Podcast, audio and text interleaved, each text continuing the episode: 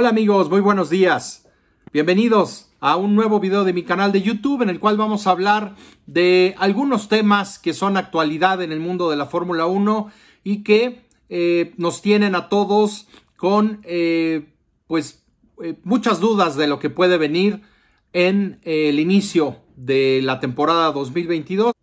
y sobre todo también con la duda de qué gran premio sustituirá al Gran Premio de Rusia que ha sido cancelado definitivamente y eliminado del calendario eh, anual de la Fórmula 1,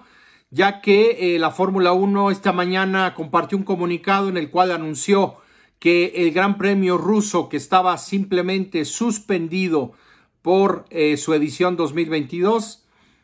pues definitivamente ha sido cancelado y el contrato que unía a la Fórmula 1 con el promotor del Gran Premio ruso ha quedado eh, roto definitivamente.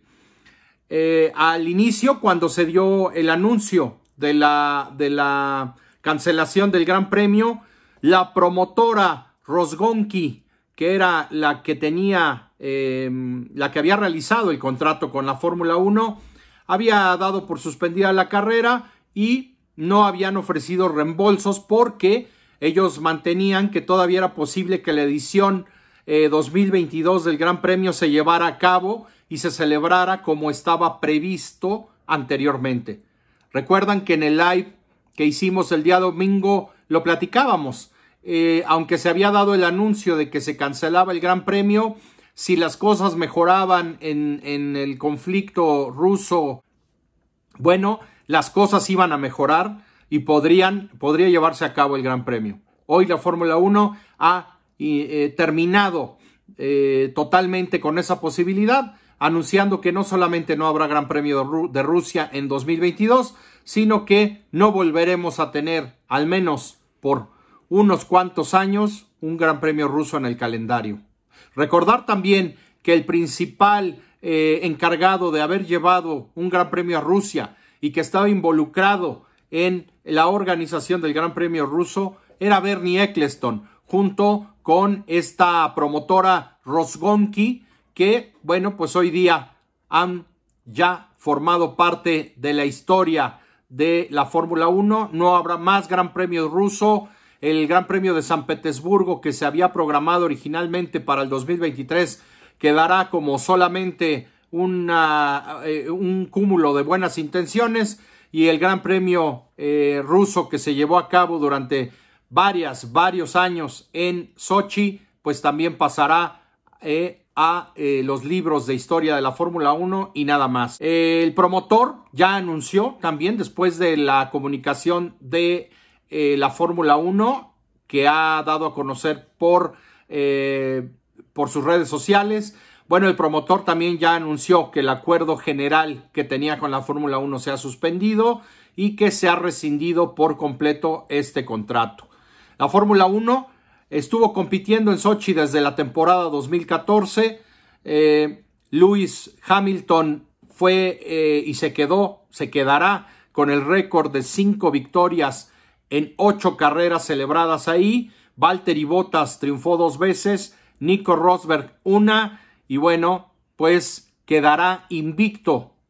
eh, la escudería Mercedes, ya que ningún equipo logró batirlo en suelo ruso. ¿Quiénes son los que podrían eh, sustituir a la fecha de Rusia? Bueno, se apuntan ya Turquía, el Gran Premio en, eh, o sea, una carrera en Qatar o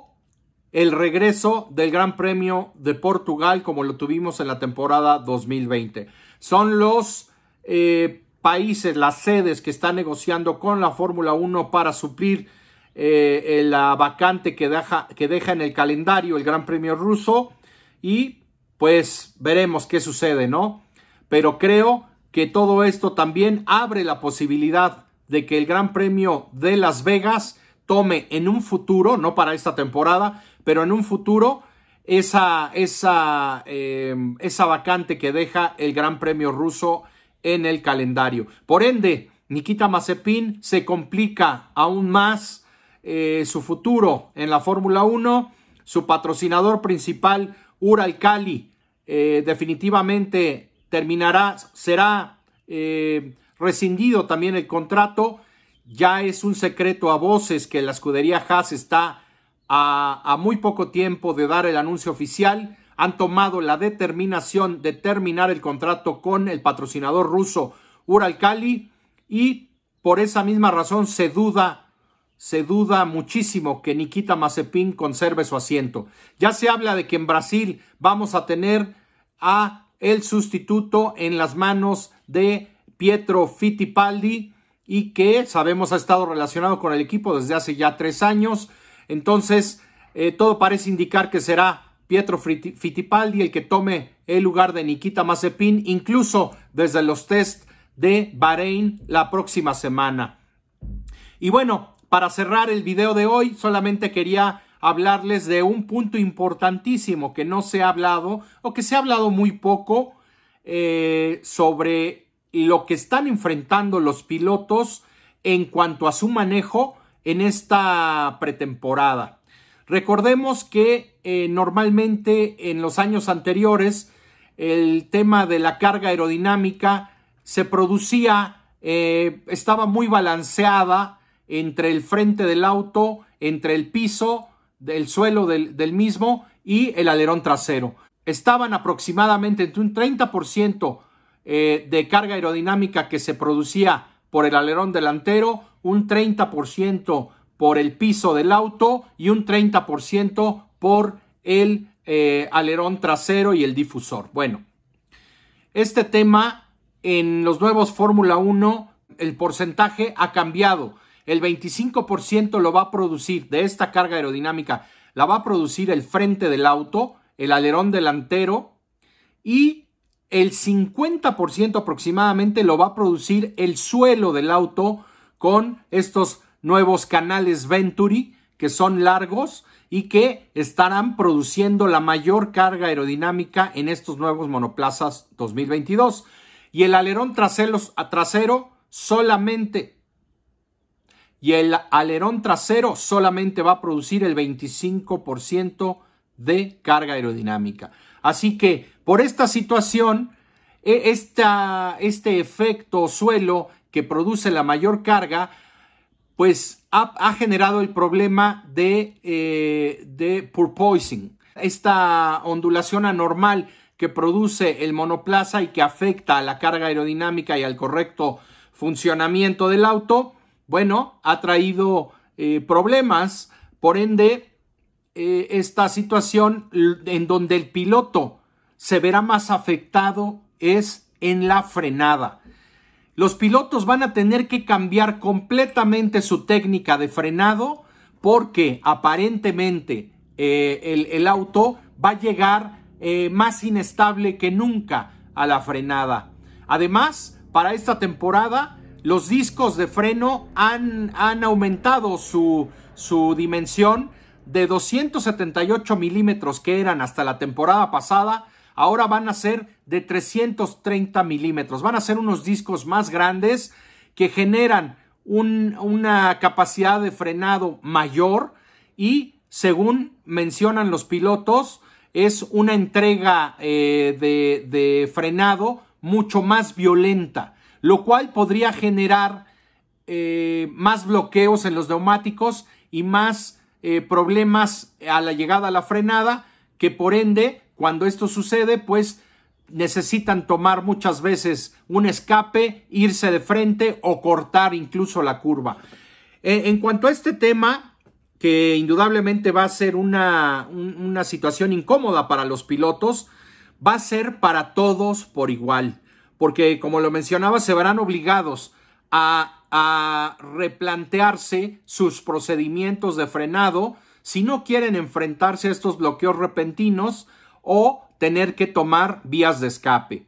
Para el piloto va a ser muy importante encontrar una sensación distinta con su, con su pedal de freno para poder eh, maximizar el rendimiento de los frenos, para poder explotar el equilibrio adecuado eh, de, su capacidad de frenaje y también van a necesitar eh, presionar muy muy fuerte el freno de entrada que, eh, para que ustedes se den una idea, el pedal de freno, los pilotos para eh, eh, lograr el máximo frenaje, probablemente necesiten presionar el pedal de freno hasta haciendo una presión de hasta 160 kilos para lograr que los frenos funcionen a la máxima potencia. Esto indudablemente exigirá más físicamente a los pilotos en, la, en las frenadas, pero también exigirá eh, más control de los pilotos y cambiar totalmente la técnica de frenado que habían venido desarrollando en los últimos años. Esto será un, un nivel completamente nuevo, algo totalmente distinto y veremos quién se adapta mejor a esta nueva técnica de frenado que no se vio o no sufrieron en Barcelona porque no llevaron al límite los autos. Será totalmente distinto cuando lo hagan en Bahrein, porque ahí sí le van a exigir al auto mucho más, veremos más bloqueadas y veremos quién se adapta mejor a este estilo de frenado. Así que, mis queridos amigos, les los invito a que se suscriban al canal si no lo han hecho ya y por favor me dejen sus comentarios y sus likes, que como siempre estaré leyéndolos con eh, con mucha atención. Les mando un abrazo, nos vemos a la próxima.